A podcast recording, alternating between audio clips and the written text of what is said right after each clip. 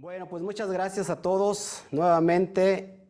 Gracias por, por estar con, con, nosotros. Estamos en este gran momento, en este tiempo de Shabbat, donde todas las almas se alegran, ¿verdad que sí? Todos nos alegramos por estar aquí pendientes del estudio. Así que cada vez que, que alguien abre los códigos de la Torá, se sostiene el mundo. ¿Por qué se sostiene el mundo cuando alguien abre los códigos? Porque ese es un mérito del SADIC.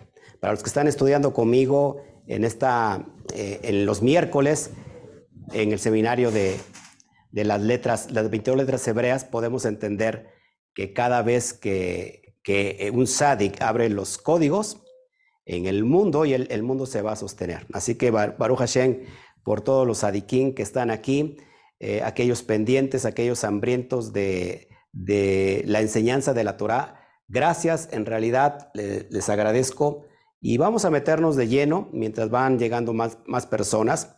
Repito, estamos en el, en el libro de Juan, el libro de Juan, Johanan, y estamos en el capítulo 10. Recuerden, amados hermanos, que esto, este estudio, es desde la perspectiva del autor. ¿Qué encontramos en, en este libro? A ver, ¿quiénes, ¿quién han estado estudiando conmigo durante este tiempo el libro de Juan? Encontramos que este libro está mayor, mayoritariamente escrito. ¿Alguien se acuerda en qué nivel está escrito del nivel Pardés? Levante la mano y, puede participar con mucho gusto. ¿Alguien se acuerda? A ver, adelante Silvana. Eh, del Reme. Ok, bueno, acuérdense que este libro está especialmente en el Derash. Del Derash para poder entender todo el conocimiento y el secreto y de ahí dar un salto a la cuestión del Sod, que es el alma. Por supuesto que estamos viendo también mucho remés. ¿Por qué? Porque acuérdense que la gematría nos enseña muchos secretos escondidos y es desde esta perspectiva del autor. Recuerden, estamos estudiando un libro que es escrito por un judío muy elevado y que, y que tiene mucho conocimiento de la Torah. Así que desde esa perspectiva nosotros nos vamos a poner esos lentes, esas gafas, para poder agarrar, eh, comprender algo de lo que el autor está queriendo insinuar. Cada vez que hay un mashal, nuevamente para ir repasando, siempre tiene que haber un inshal, que es el nashal, que el mashal, perdón, el mashal, la parábola, sí, el, mashal es la parábola, es eh, la metáfora, y cada vez que hay un mashal, ordenadamente tiene que haber un ninshal. que es el ninshal? La cosa en sí, la interpretación de esa metáfora. Y ahorita lo vamos a, ir viendo en este relato conforme vamos caminando. Va a usted ir aprendiendo cómo interpretar el texto de la Biblia, sobre todo el texto del Nuevo eh. Testamento, porque cuando encontramos nosotros, a ver, apaguen su, su, su micro, ok, cuando encontramos nosotros estos textos, que a simple vista no se pueden entender por su forma de escritura y que se requiere de mucho conocimiento de los textos de la Así que es importantísimo, amados hermanos, que podamos nosotros ir entendiendo. Así que voy a presentarles pantalla. Eh, reglas básicas, por favor. Aquellos que están participando de este estudio, no eh, desactive por favor su micrófono cuando entre porque es muy molesto que yo estoy dando la enseñanza y se cuela estos estudios, estos ruidos, perdón, y de alguna manera me distraigo. Acuérdense que estamos transmitiendo en vivo. Le voy a compartir pantalla para ir iniciando. Pues ahora sí, lo tiene usted en pantalla.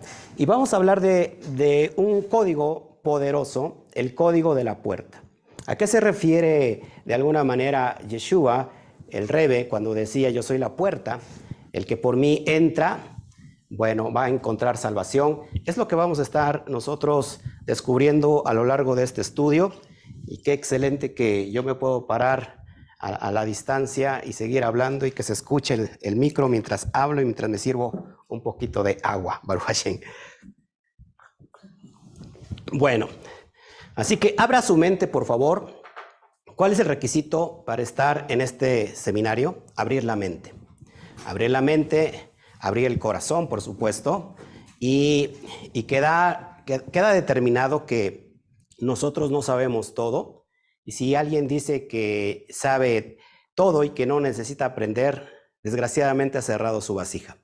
Así que este tiempo y este momento es para poder mirar la perspectiva. Eh, sí, desde un punto de vista crítico, porque acuérdense que el texto, eh, de alguna manera, viene la crítica. La crítica es para entender lo que hay detrás del texto.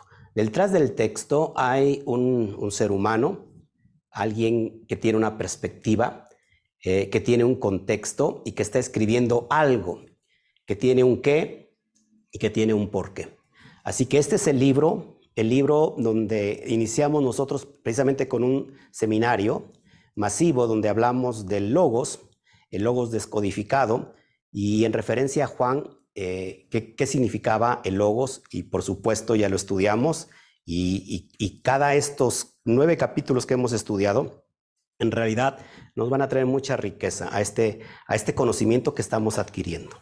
Bueno, vamos para allá y, y vamos a abrir el texto. Vamos al libro de Juan en el Nuevo Testamento llamado Brihadashah y mal llamado Nuevo Testamento.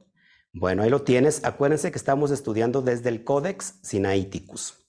Este código antiguo que no ha, no ha sido tan manoseado como lo que tenemos hoy en nuestras manos, una Biblia, eh, ya sea Reina Valera o cualquier eh, Biblia al castellano, ha sido completamente desvirtuada, manoseada, descontextualizada. Lo que estamos haciendo, en realidad estamos eh, haciendo un ticum, una reparación del texto original para poder entender su sentido. Bueno, como dice ahí, vamos a ver el mashal. Eh, estos primeros versículos nos van a, dar un mashal, una parábola, una metáfora, y después de esto veremos que el propio Rebe Yeshua va a decir cuál es el significado de, esa, de ese mashal, de esa metáfora. Por eso tenemos que, que abrir los ojos, abrir los oídos y ir entendiendo porque el relato, el, autor dice que esta metáfora no la entendieron aquellos que estaban con el Rebe, es decir, sus discípulos no lo entendieron. Y vamos a tener que explicarlo, porque si sus discípulos no lo entendieron, a más de dos mil años o a dos mil años, eh, en esta dimensión, en, un nuevo contexto cultural, histórico, eh, creo que mm, tampoco lo podríamos entender. Así que vamos a abrir bocado Baruch Hashem, y dice el primer versículo. De cierto, de cierto os digo, que el que no entra por la puerta en el redil de las ovejas, sino que sube por otra parte, ese es ladrón y ese es salteador. Ok, entonces ahí tenemos la primera evidencia que muestra el código de la puerta. Yeshua, el Rebe, va a hablar de la puerta y, vamos a entender a la profundidad cuál es el secreto de esta puerta. Ok, seguimos. Dice, pero el que entra por la puerta es el pastor de las ovejas. Acuérdense, amados hermanos, que el contexto histórico, si nosotros sabe, si conocemos un poquito de contexto histórico y es necesario traerlo también en alusión a lo que estamos estudiando el día de hoy, acuérdense que las ovejas es una metáfora para hacer referencia al pueblo de Israel, por supuesto. Eh, eso lo vemos en el Tanaj, lo vemos varias veces, eh, diciendo el propio eh, Hashem, llamándole a su pueblo las ovejas. Así que si hay unas ovejas, tiene que haber un pastor, por supuesto. Este pastor, mm, de alguna manera, es el Mashiach. El Mashiach que tiene este mérito de poder guiar a estas ovejas. ¿A dónde las va a guiar? Pues al punto clave, al punto eh, neurálgico de la verdad que es la Torah. Así que dice, pero el que entra por la puerta es el pastor de las ovejas. A él abre el portero y las ovejas oyen su voz y él llama a sus ovejas por nombre y las saca. Recuerda que tenemos el contexto donde creo que en Jeremías, si no mal recuerdo, el, el, perdón, es en Osea, el padre dice, de Israel he llamado a mi hijo. De, perdón, de Misraín, o de, sí, de Misraín he llamado a mi hijo. El contexto nuevamente son, son ovejas y las ovejas es Israel, el pueblo elegido, y el pastor es aquel que los va a llevar de regreso. Dice, cuando saca todas sus ovejas, va delante de ellas y las ovejas lo siguen porque conocen su voz. Pero al extraño no seguirán, sino que huirán de él porque no conocen la voz de los extraños. Muy importante esto. Verso 6, mira lo que te estoy diciendo. Esta parábola les habló Yeshua, pero ellos no sabían qué cosas eran la que les habló. Así que estás escuchando una parábola, una metáfora. Estamos hablando de un pueblo de Israel llamado como si fueran ovejas. Estamos hablando de un líder que los va a llevar a través de su enseñanza la verdad que es la Torah, eh, metafóricamente como un pastor. Estos son los elementos que tenemos prácticos, pero dice que los que lo escucharon no le entendieron.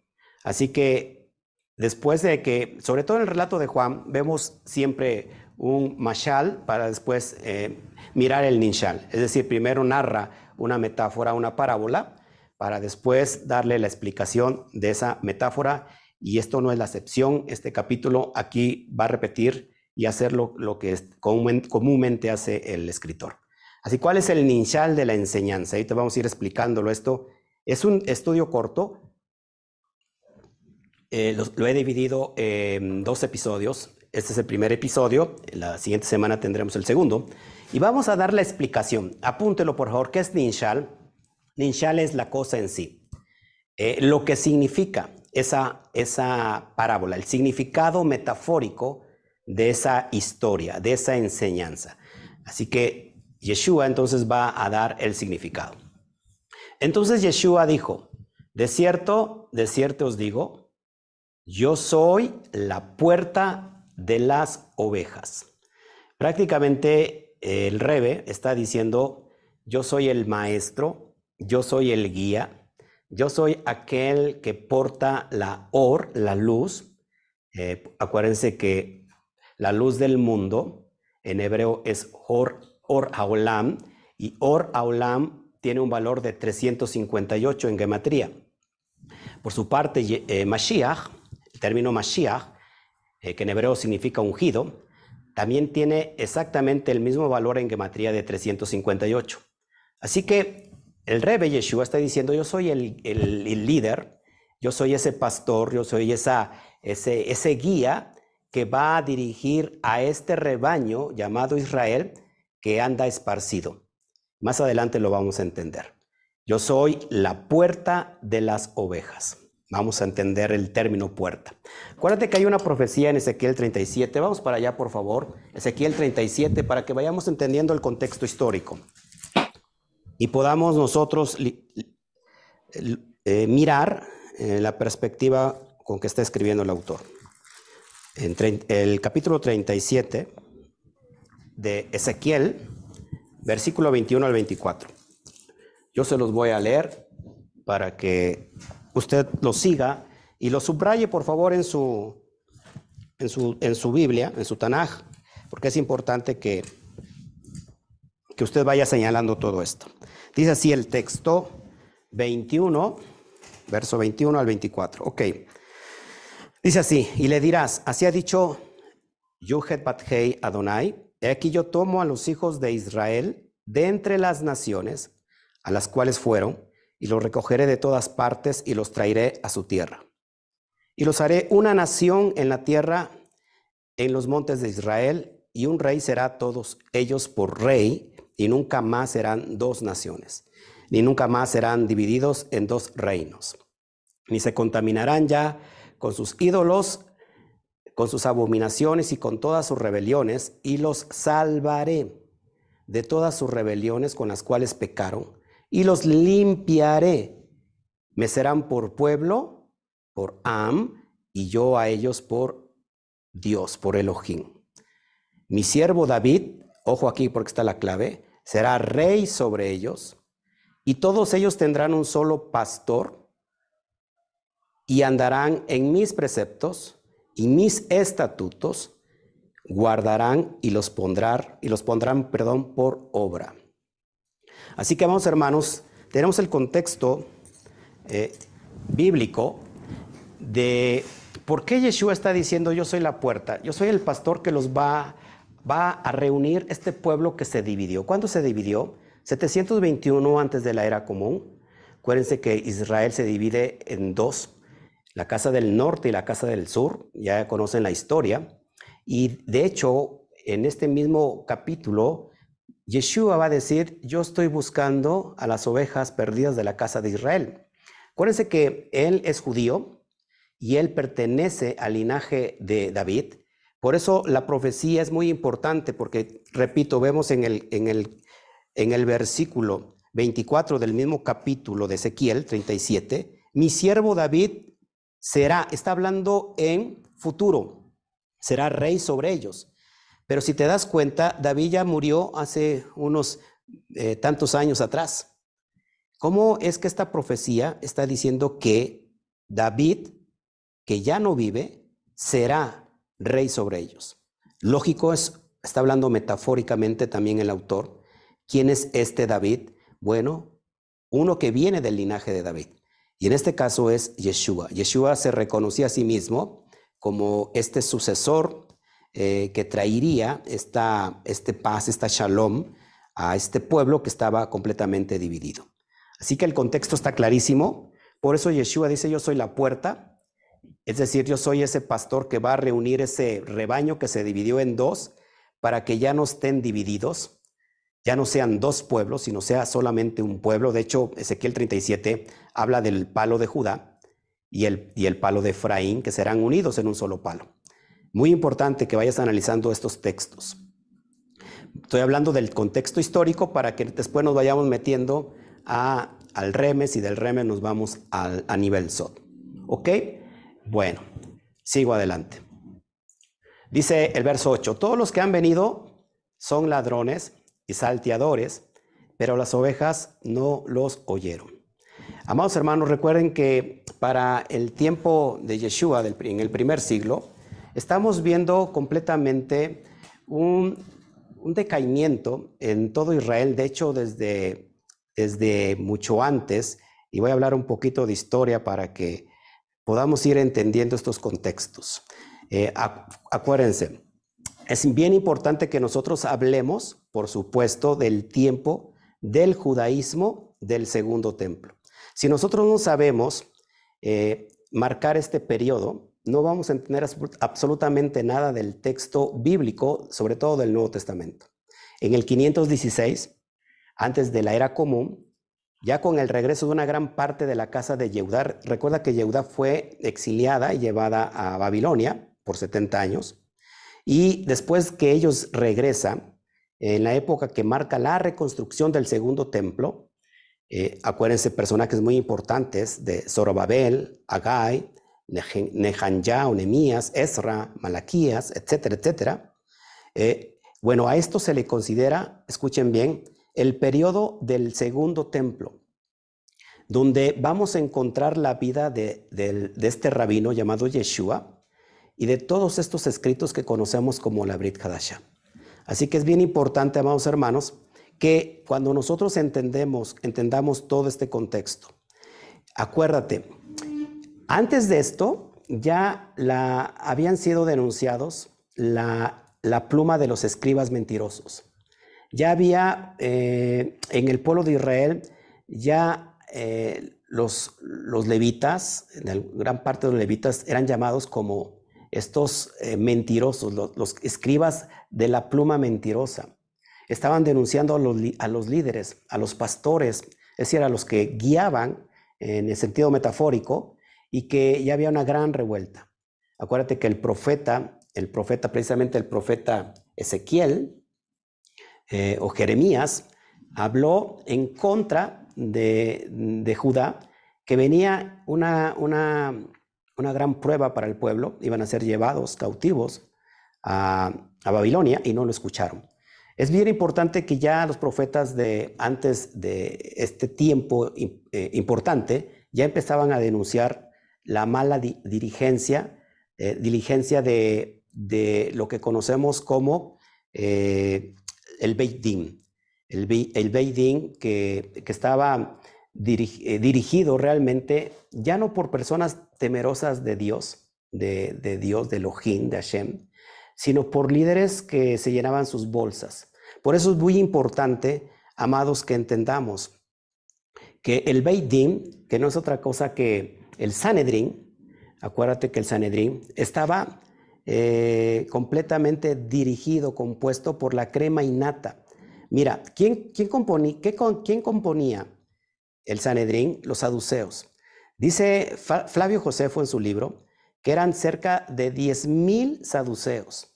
Esta es la élite aristócrata, la clase más alta, o aristócrata, eran los que componían en su mayoría el Sanedrín. Ojo aquí que ellos eran auspiciados por el imperio romano y en pocas palabras era una clase política corrupta, que estaba bajo las ordenanzas del propio imperio romano. Entonces este grupo aparece después de la guerra que iniciaron los macabeos. Y este movimiento que fue liderado por, eh, por, estos, eh, por este judío, estos judíos, perdón, en contra de Antíoco IV Epífanes. Entonces, muy importante que esto suceda en el 168 al 163 antes de la era común. Ya había grandes problemas. El problema ahí que los que componían eh, el Sanedrín, la mayor parte, era esta eh, aristocracia completamente corrupta. Por eso dice Yeshua aquí en el texto, está denunciando también, dice, todos los que han venido, es decir, todos los que están dirigiendo a Israel, todos los que se consideran como ese pastor metafóricamente hablando, y quién eran los dirigentes, pues lógico, los que componían el Sanedrín, eran, dice, son ladrones y son salteadores. ¿Qué más? Ah, había, te voy a mencionar cuatro grupos muy, muy importantes, los saduceos, acuérdate. Eh, estos saduceos, para que me puedas entender, comprendían el texto de la Torah de una forma literal. Solo, solo creían en los cinco libros de, la Torah, los cinco libros de Moshe. Por supuesto, no creían en la resurrección, ni tampoco creían en un Mashiach como tal. Es decir, estaban en contra de todo lo mesiánico porque eh, en los cinco libros de, la Torah no se menciona al, al, Mashiach eh, como tal, pero sí se menciona en códigos. Así para que veas qué peligroso es que alguien interprete el texto de la Torah de una manera literal. Es muy peligroso. Bueno, después, con esta revuelta de la independencia macabea, acuérdense que estos, los antiguos, de alguna manera, eh, pues levitas o sacerdotes, fueron despojados y en su lugar, bueno, se, se quedaron los saduceos, para que más o menos vayas entendiendo. Bueno, tenemos también un grupo muy importante, los esenios. Eh, también Flavio Josefo narra que eran cerca de 800. A ellos se les debe los escritos de los rollos del Mar Muerto. Así que muchos no saben, pero Juan, el inmersor, se cree que era esenio. Ese movimiento, eh, pues, con tendencias a lo místico, a, lo que consideramos hoy la, la mística judía, ¿no?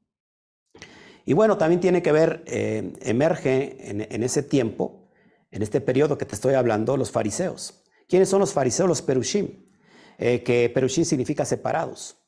Este era un grupo, fíjate, de clase baja, pero con, con ellos nace precisamente la autoridad del rabinato. Es importante anotar que entre los propios fariseos existía una pluralidad de entre 7 y 12 grupos diferentes entre sí. Así que no solamente era un grupo de fariseos, ¿Por qué? Porque estos grupos pertenecían a dos escuelas influyentes, la escuela de Shammai y la escuela de Hillel, de Hillel, perdón. Otro grupo, no menos importante, te acordarás, son los celotes. ¿Qué son los celotes? Son, es el movimiento ultra radical nacionalista. ¿Cuál era el objetivo de los celotes? Luchar de manera no pacífica, por supuesto, en contra del gobierno tirano, opresor romano. Es decir, mataban a cuanto romano pudiera. Por eso es muy importante, amados hermanos, entender el contexto. Todo esto está eh, viviendo en este tiempo donde nace Yeshua, en el periodo del segundo templo. Acuérdate que terminó en el año 70, precisamente. También en un 9 de A estamos cursando el, el mes de A, por supuesto, solamente para que puedan entender. Así que, amados hermanos, el contexto es que todos los que han venido son ladrones, son salteadores. imagínate si alguien va en contra del régimen, eh, del, régimen de ese tiempo, ¿cómo no se les van a ir encima? Imagínate cuando alguien va en contra no solamente del régimen establecido por estos gobernantes que lideraban a Israel, eh, desde sus líderes más eh, elevados que estaban en el Sanedrín y todo lo que componía el liderazgo, porque estaban auspiciados por Roma. Es decir, no solamente Yeshua va en contra de ese movimiento, sino también va en contra del movimiento del Imperio Romano. Es solamente para que puedan ir entendiendo y atando cabos. ¿Cómo está eh, funcionando esta historia en ese tiempo y en ese momento? Si nosotros, si nosotros, si yo no los llevo a ese contexto histórico, a mucha gente no le gusta el contexto histórico, pero es, eh, es importante conocer el, el contexto histórico. Viajamos ese tiempo para que puedas entender ahora sí toda la problemática que un rabino judío, por supuesto, Yeshua, teniendo una enseñanza tan elevada, no puede ser comprendido en ese momento. ¿Por qué? Porque está yendo en contra del propio sistema. Es como si yo me pongo a hablar ahorita en contra de, del sistema político que tengo aquí en México y, me vuelvo como un mártir. Bueno, prácticamente es, es, así, o más, o peor. ¿Me van entendiendo hasta aquí? ¿Estamos bien? ¿Sí? Ok, vamos a entrar entonces a la profundidad, para que no los aburra yo tanto con, con, este, con todo esto. Bueno, dice el verso 9. Nuevamente dice Yeshua, afirmando yo soy la puerta. Por mí, el que entrare será salvo y entrará y saldrá y hallará pastos. Muy importante esto. Repito, yo soy la puerta. Por mí, el que entrare será salvo y entrará y saldrá y hallará pastos. Imagínate, en este contexto histórico que te estoy hablando, un líder temeroso de Hashem, que se considera la puerta y que dice que si entraren por esa puerta, el que entrare será salvo, ¿qué es lo que nos está tratando de insinuar el autor? Que esa puerta prácticamente es la enseñanza de la Torah. Es decir, aquel que entre a través de mi enseñanza, este será salvo. Tenemos que entender que la salvación, desde la métrica que nosotros hemos entendido, cristiana, no tiene absolutamente nada que ver desde la cosmovisión judía. Ser salvo es guardar los estatutos. Si viste el relato de, Ezequiel, dice para que ahora todos guarden mis mandamientos, mis estatutos y sean un solo pueblo. En la cosmovisión judía, entrar a la vida eterna, ser salvo, entrar al reino de los cielos, entrar, entrar al reino de Dios, que son los mismos sinónimos, es simplemente guardar la Torah de una manera práctica no solamente de, apariencia. Por eso vemos la parábola del buen samaritano. ¿Me están entendiendo? Es que es muy importante eh, comprender esto. Cuando a Yeshua se le acerca el joven rico y le dice qué de hacer para entrar a la vida eterna, le dice Yeshua, guarda todos los mandamientos. Lo que escuchaste, ama a, Dios con toda tu mente, con toda tu fuerza. Y, le relata lo que vemos en Éxodo 20. El joven dice, lo he guardado desde mi niñez. Así que desde la perspectiva judía, ser salvo, entrar a la vida eterna, eh, entrar al reino de Dios, entrar al reino de los cielos, es guardar los misbot, guardar los mandamientos. Así que Yeshua está diciendo yo soy la puerta, es decir, la enseñanza que yo les traigo, si ustedes la adquieren, si ustedes la ponen por obra, la escuchan y la llevan por obra, entonces serán salvos. Y hallarán pastos, por supuesto. El ladrón no viene sino para hurtar y matar y destruir. Y yo he venido para que tengan vida eterna y para que la tengan en abundancia, nuevamente, metafóricamente, porque hemos escuchado este texto y, muchos dicen, mira, está hablando del diablo, del satán. Metafóricamente Yeshua está diciendo, yo he venido para que tengan vida y que la tengan en abundancia. Porque si comprendemos, y si no has visto la introducción a este, a este libro, y por supuesto que vimos el logos descodificado, lo que para que tengan vida, ¿por qué? Porque Yeshua porta la luz, la or, y esta luz es vida en sí misma.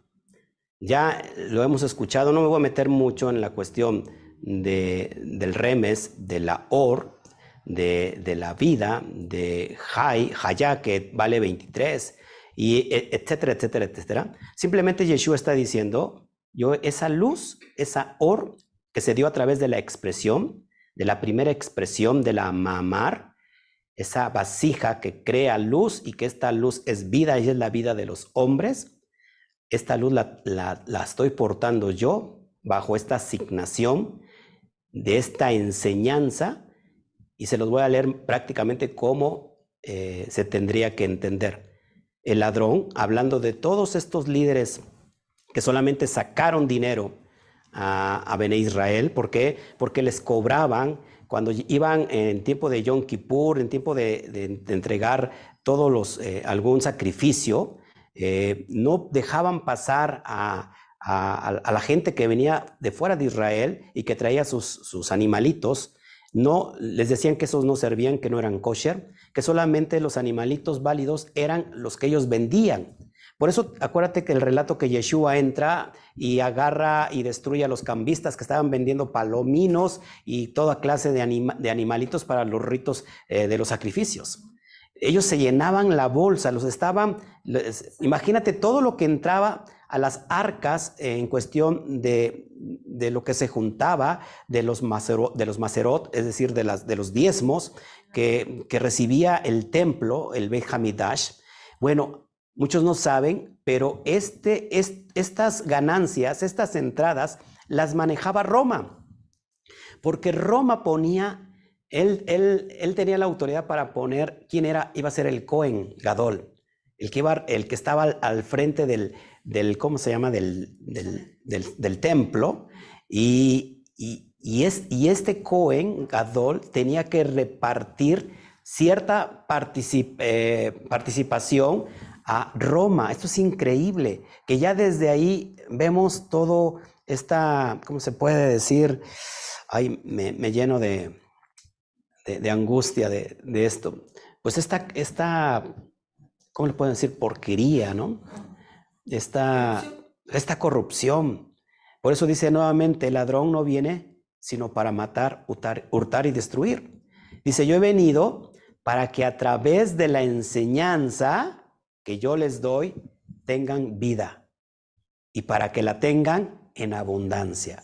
Todos sabemos aquí, hasta esta, esta dimensión, que aquel que descubre el código de la Torah y saca esa luz, va, por supuesto, a recibir esta abundancia.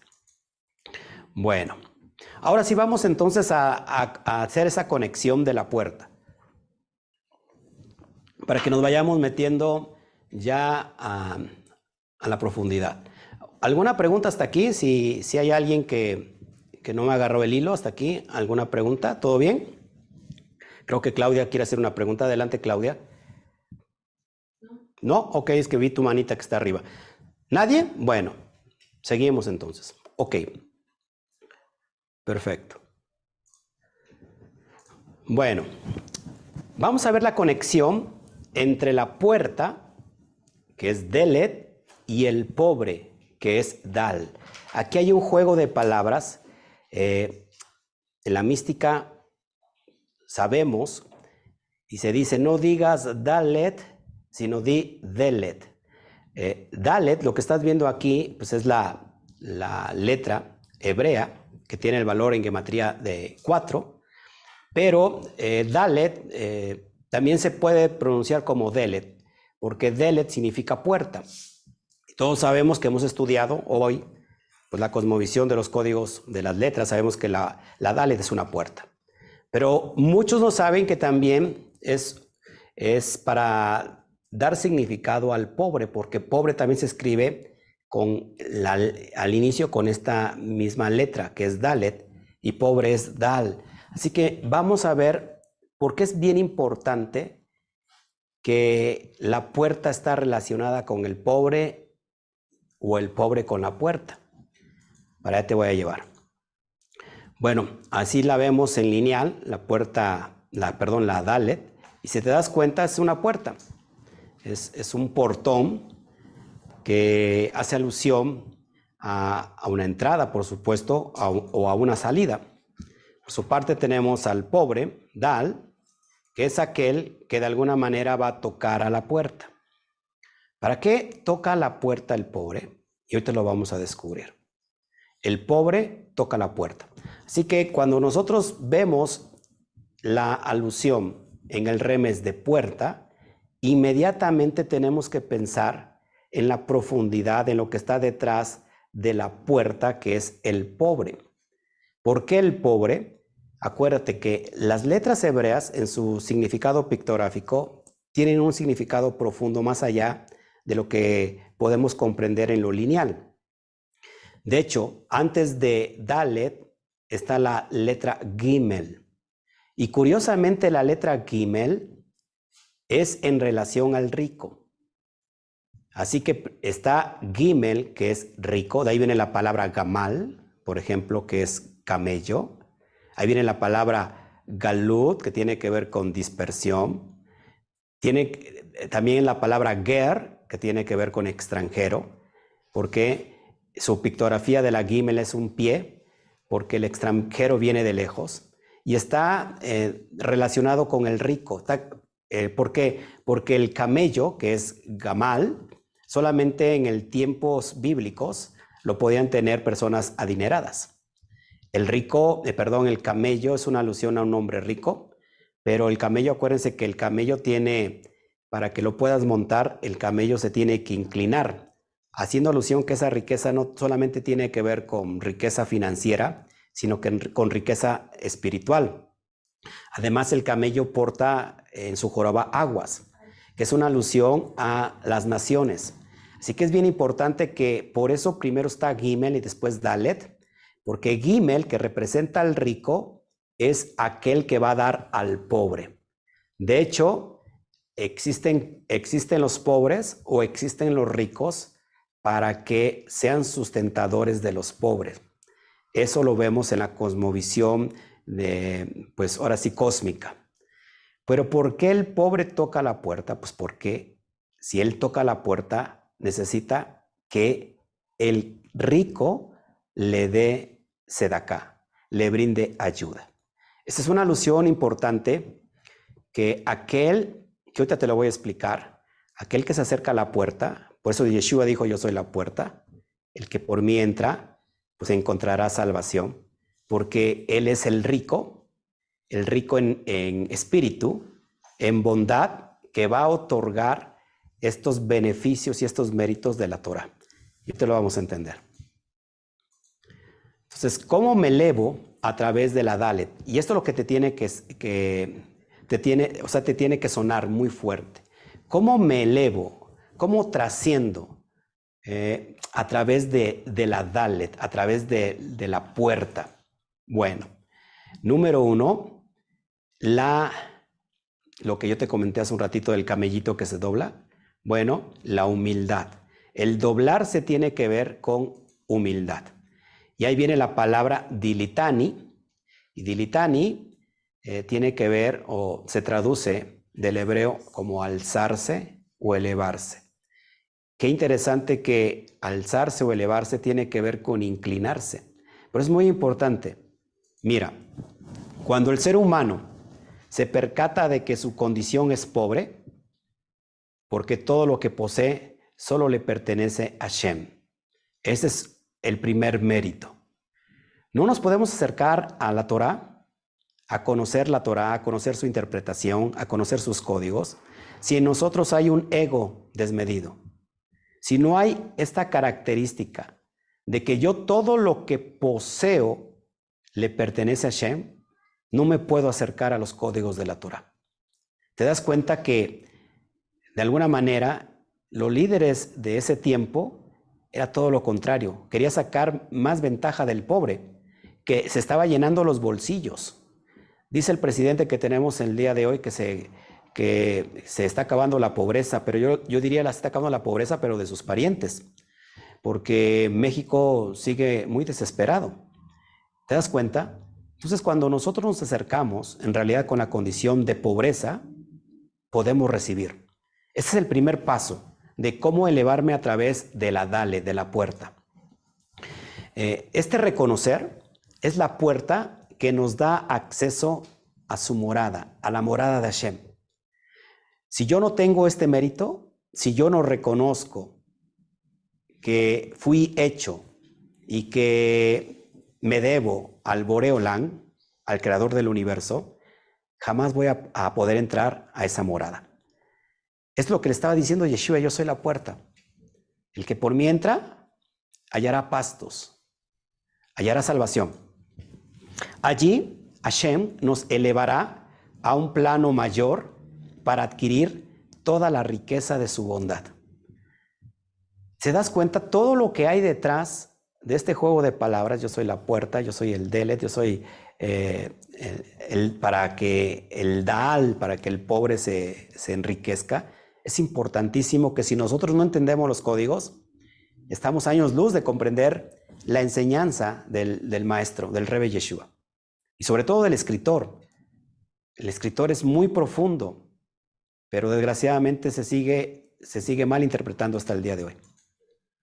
Bueno, lo que tienes ahí en, en el texto es el Salmo 31 que dice, te glorificaré, oh Adonai, porque me has exaltado, es decir, me has elevado, dilitani, y no permitiste que mis enemigos se alegraran de mí. Prácticamente, amados hermanos, cuando nosotros nos humillamos a nosotros mismos, el, Eterno se encarga de, exaltarnos a través de la puerta, a través de la dilitani. Baruch Hashem. Me elevo a través de la glorificación, de, reconocer que todo se lo debo a Hashem. Si yo, si yo no reconozco, no hay Teshuvah. Si no hay Bal Teshuvah, que significa ahora sí el retorno, el, maestro del retorno, que lo enseñé el miércoles pasado, eh, no puedo entrar por esa puerta. No puedo, no puedo entrar por ese camino, porque ese camino cada vez se angosta más, porque el camino ancho lleva a la perdición, pero el angosto lleva a la salvación. El angosto nos lleva a esa puerta. Así que si yo soy, si me considero un pobre, es que necesito tocar a la puerta. Es impresionante. Y si toco la puerta, es decir, si toco la enseñanza de la luz de la Torah, me va a llenar de esta gran bendición. Sigo. Gimel sola, acuérdense que Gimel representa el rico, por sí sola la Gimel no funciona porque solamente sería ego. O sea, la riqueza por sí sola, sin ningún propósito, no sirve de nada. La persona que es rica, la persona que ha sido próspera, es porque tiene el deseo de recibir. Eso se le llama crear la vasija. Pero esta vasija se ensancha no por el que reciba, sino por el que da. Así que el propósito del rico es dar. Si no hay este propósito, solamente es ego es algo vano, es algo tou. Entonces, Dalet también, si solamente hay Dalet sola, también es vacío. ¿Te das cuenta cómo se tiene que equilibrar? Una equilibra a la otra, una es parte de la otra. El rico, la riqueza se da porque hay pobreza. Pero la pobreza también por sí sola no sirve de nada. Así que Dalet sola es vacío. Sé que Gimel y Dalet es una pareja indisoluble, que no se puede disolver. Impresionante. Si el alma, que es Gimel, ojo, deja de dar al cuerpo, comprendido como la Dalet, este muere. Es decir, en este aspecto, Gimel es el alma y Dalet es el cuerpo. Si el alma deja de dar al cuerpo, ¿qué pasa con este? Pues el cuerpo muere. Pues es muy importante la función de Gimel y de Dalet. Cada vez que veo Dalet, cada vez que veo puerta, estoy mirando lo que está detrás, el propósito, que es la riqueza. Pues es muy importante que lo vayamos entendiendo. Así que si el alma también, que en este caso sería Dalet, deja de recibir aliento de Hashem, que es Gimel, también el alma muere. Por su parte, el alma hace la función de Dalet, y en este caso Gimel, que representa la riqueza, es en alusión a Hashem. Si el alma deja de recibir aliento de Hashem, también el alma muere. Y si el alma muere, pues también el cuerpo por su, por su parte. ¿Te das cuenta por qué la importancia del, del lenguaje de los códigos de las letras hebreas, que yo les llamo vasijas? Vasijas poderosas, eh, conciencias elevadas de inteligencia divina. ¿Cómo nos enseña esto el alefato hebreo? Según el Sorakadosh, Gimel le dice a Hashem, haz el mundo conmigo. Hashem le dice, bastante tienes con ocuparte de la Dalet. Impresionante. Eh, así que, amados hermanos, cada vez que vemos esta, esta metáfora donde dice Yeshua, yo soy la puerta, por supuesto que está hablando metafóricamente. A nadie se le pasa por la cabeza decir, ay, se transformó en una puerta. No, por supuesto que no. Está diciendo, yo soy esta esta enseñanza que el pobre necesita para ser enriquecido. Wow. Dice Mateo 7, 13, 14. Dice, entrad por la puerta estrecha, entrad por la puerta estrecha, porque ancha es la puerta y espacioso el camino que lleva a la perdición. Muchos son los que entran por ella, porque estrecha es la puerta y angosto es el camino que lleva a la vida y pocos son las que, lo, las que la hallan. Así que esta puerta estrecha entran pocos, pero esta puerta que su camino es estrecho lleva la vida. ¿Por qué? Porque detrás de esa puerta está la enseñanza que produce vida. La or, que es la or, la luz que se crea en Génesis capítulo 1, verso, verso eh, sí, capítulo 1, verso 3. Yehior dijo Dios sea la luz y fue la luz. Está lo que llamamos expresión, mamar, que alude el autor de Juan en el capítulo 1. En el principio era el verbo y el verbo estaba con Dios y el verbo era Dios.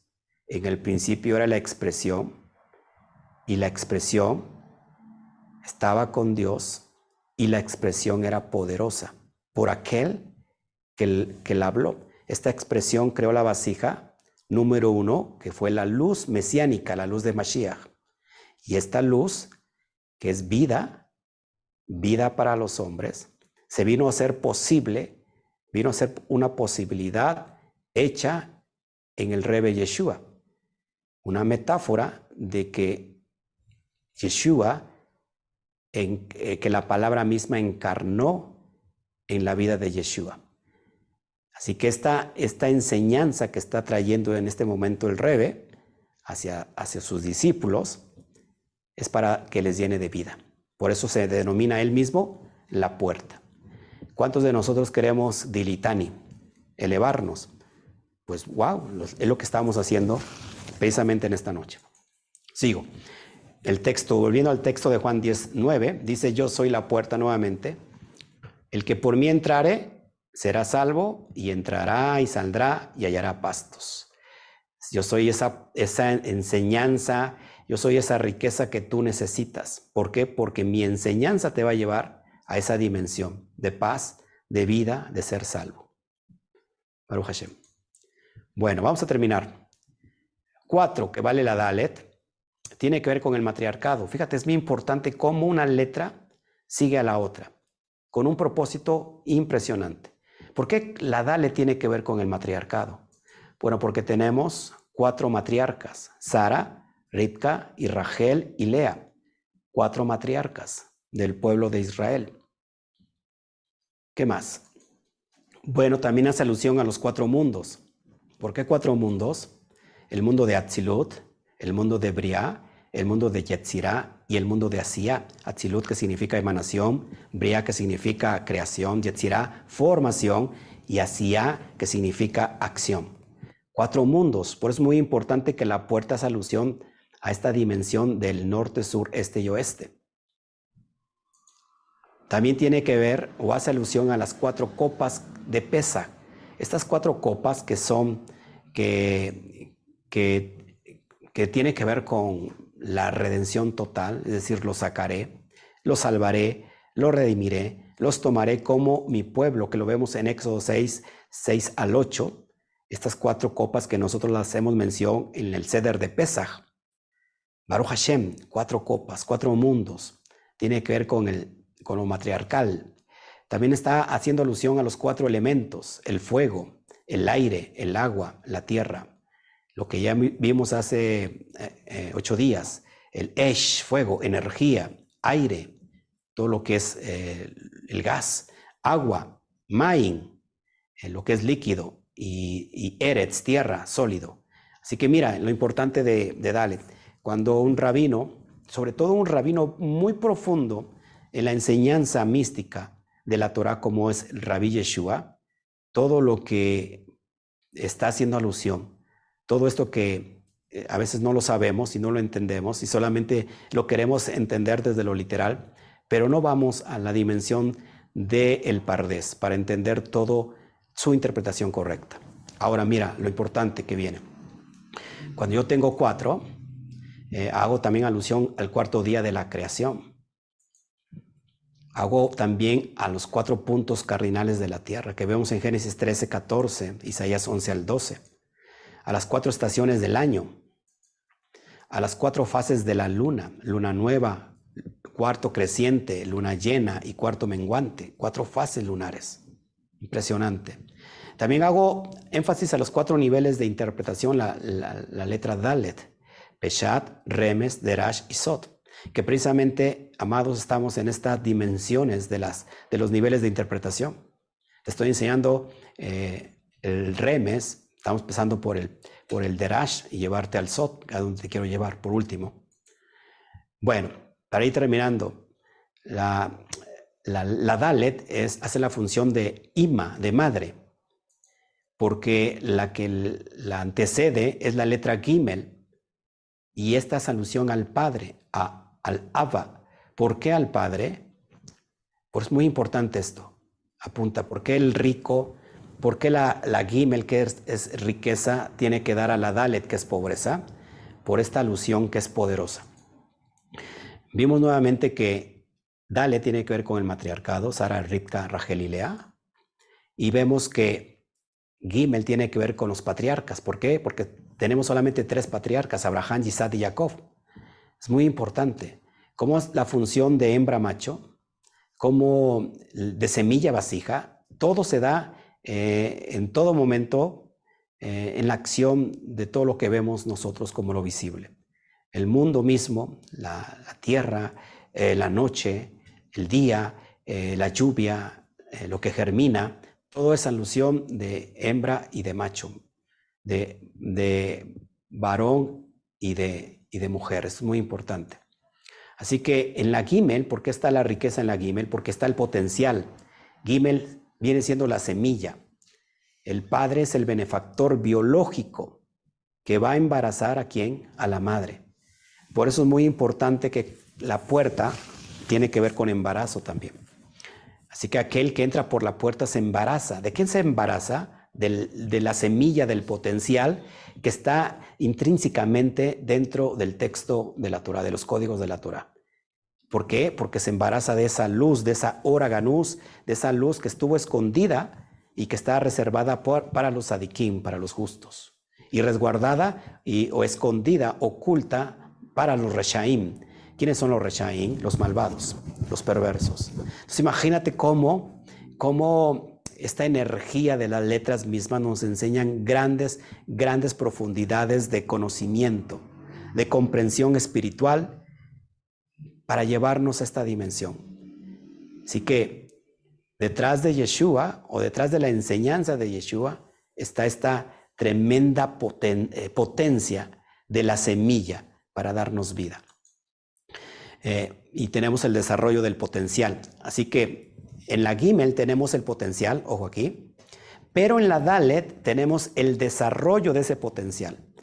Acuérdate que Dalet entonces es el responsable del desarrollo y perfeccionamiento de la semilla. Prácticamente por eso, eh, acuérdate que la semilla está en, los, en, los, genes del varón, ¿sí? en el órgano sexual masculino, y es portada en la vasija, en el vientre de la mujer. En este caso, por eso, Dale tiene que ver con hembra, porque es la responsable del desarrollo y del perfeccionamiento de esta semilla. Es como el útero que le da vida de transformación, de desarrollo al, al bebé. Es impresionante. Espero que sí sea impresionante. Y para ir terminando, seguimos. Voy a terminar esta primera parte. Sigue diciendo Yeshua, yo soy el buen pastor, el buen pastor da su vida por, por, las ovejas, por lo que te acabo de explicar. El que es asalariado y no pastor, ¿quién es asalariado? Estos líderes corruptos que estaban dirigiendo al pueblo de Israel, que se estaban beneficiando de, ellos. Dice, a quien no pertenecen las ovejas. Ve venir al lobo y deja las, lobo, las ovejas y huye y el lobo las agarra y las dispersa. Eh, en este caso viene el imperio romano y en lugar que se opongan, trabajan para ellos. Es impresionante. Dice, porque es asalariado y no tiene cuidado de las ovejas. Yo soy el buen pastor, el buen líder, y los míos me conocen. Como el Padre me conoce y yo conozco al Padre y doy mi vida por las ovejas. Doy mi vida por las ovejas. Y tengo otras ovejas que no son de este redil, haciendo alusión a las ovejas perdidas de la casa de Israel. Dice, aquellas también debo traer y oirán mi voz y habrán un solo rebaño y un solo pastor. Esto lo vemos en el texto de Mateo 16 y Mateo 15, 24, que dice, eh, yo no he venido sino a buscar las ovejas perdidas de la casa de Israel. Así que queda bien claro, amados hermanos. Por eso me ama mi Padre, porque yo doy mi vida para volverla a tomar. Es decir, yo pongo esta vida, es como aquel que ha decidido dedicarse a ser altruista completamente, a otorgar la luz como, como algunos lo estamos haciendo. Yo doy mi vida para volverla a tomar.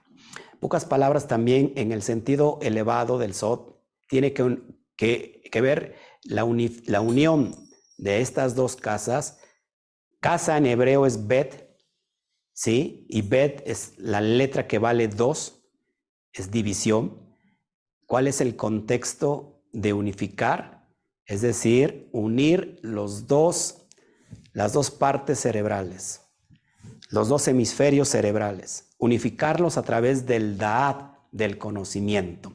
Cuando unificamos los, las dos partes cerebrales, mis amados, entonces ya no pensamos en conciencia bet, es decir, en conciencia dual, cielo, infierno, Dios, diablo, una mente completamente religiosa, y unificamos las dos partes cerebrales a través del, Da'at, y entonces se otorga la conciencia Aleph, conciencia de unidad.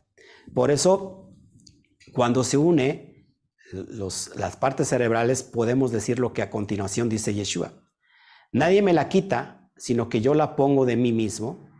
Autoridad, autoridad tengo para ponerlo y autoridad tengo para volverla a tomar. este mandamiento lo recibí de mi Padre. ¿Cómo funciona esto, Roe? Muy fácil, porque el alma, acuérdense que al menos para nosotros sabemos que es eterna. Y nadie, nadie puede quitarme el alma. Volvió a surgir una división entre los Yehudim, los judíos, a causa de estas palabras. Acuérdate que cada vez que escuchas algo así, una, una, conciencia separada, una conciencia dual, religiosa, siempre, siempre va a tender a traer esta división por las palabras. Por eso muchos de ellos decían, tiene un demonio, tiene un shed y está loco. ¿Por qué escucharlo? Otros decían, estas palabras no son de quien tiene un demonio. ¿Puede un demonio abrir los ojos de un ciego? La respuesta es, por supuesto que no. Y hasta aquí me quedo en la primera parte estaré dando el siguiente episodio para de aquí a ocho días. Así que, ¿cómo ven? Preguntas. ¿Les pareció interesante? ¿Les pareció aburrido? Ok, voy a, voy a terminar y me quedo con usted. Ok, voy a terminar de YouTube y me quedo con usted. Así que saludo a todos los que estuvieron con nosotros en YouTube. Espero que estos estudios te, en realidad te estén apasionando porque estamos descubriendo todo, todo lo que está escondido y que a simple vista no se ve. Espero que esta noche haya sido un destello de luz para tu vida y que si tú estás buscando la puerta, la puerta está delante de ti. Para que entres, para que hayas descanso para tu alma, halles pastos eh, y halles encuentres la salvación, el descanso para tu alma, que es en esta vida, y la que viene, bueno, pues ya veremos, pero en esta vida es en este momento la salvación y vivir una vida plena, con propósito, a través de el conocimiento, de la conciencia.